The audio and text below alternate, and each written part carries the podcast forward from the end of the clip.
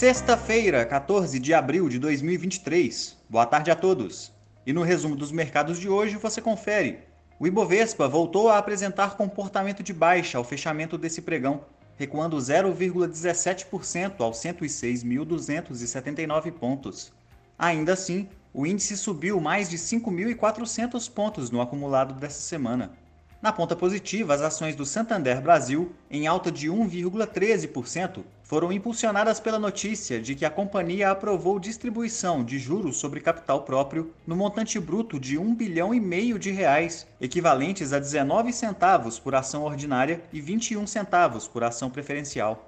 Na ponta negativa, as ações da 3R Petróleo caíram 0,45%, afetadas pelo anúncio de que a companhia registrou média diária de cerca de 17 mil barris de óleo equivalente em março, queda de 18,6% em relação a fevereiro. Na região, a inflação ao consumidor da Argentina avançou 7,7% no mês de março, atingindo 104,3% na base de 12 meses.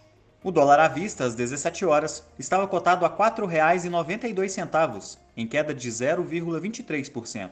No exterior, as bolsas asiáticas fecharam em alta, com investidores na expectativa por uma rodada de indicadores econômicos chineses, que serão divulgados no início da próxima semana. Dentre eles, o PIB do primeiro trimestre de 2023 e números de inflação ao consumidor e ao produtor. Por lá, o índice Xangai Composto avançou 0,60% e, no Japão, o índice Nikkei fechou em alta de 1,2%.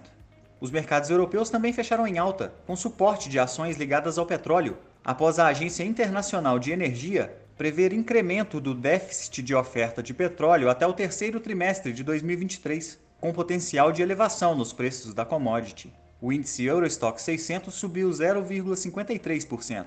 Já as bolsas americanas recuaram, após dados mistos divulgados hoje. Por um lado, a produção industrial avançou 0,4% na comparação mensal de março, acima das expectativas.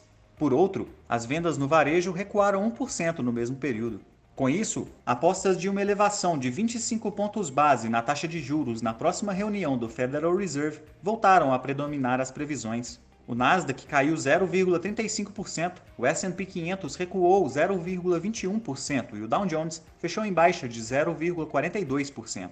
Somos do time de estratégia de investimentos do BB e diariamente estaremos aqui para passar o resumo dos mercados. Um ótimo fim de semana a todos e até a próxima!